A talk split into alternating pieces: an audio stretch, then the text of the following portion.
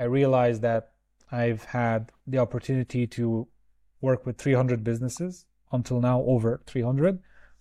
And those businesses, I helped them generate over half a billion dollars in value for themselves, right? And so, something that I can tell you that statistically speaking, not 50%, not 10%, not even 5%, but 0% of those businesses in 300 had all of their procedures documented and people following procedures when they were working, right? Just yeah. no one does it, statistically speaking.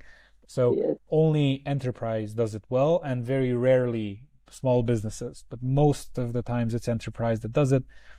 And why is that? Because if you want to procedurize your business technically from an infrastructure perspective, and I'm not talking about documents outlining procedures yeah. or boxes with arrows or whatever. Yeah, yeah, you can have those great and you should have them in your business by now.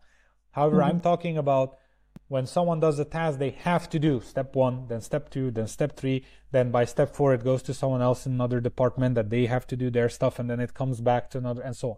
So I'm talking about that level of systematic and strategic approach to your business.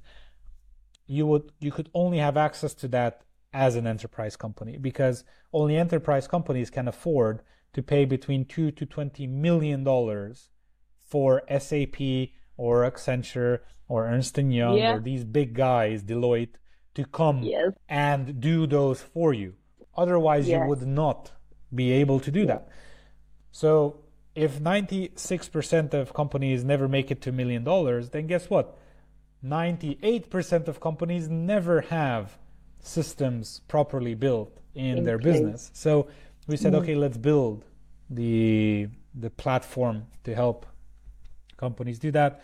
So we just launched that a couple weeks ago. It's called Alvanda.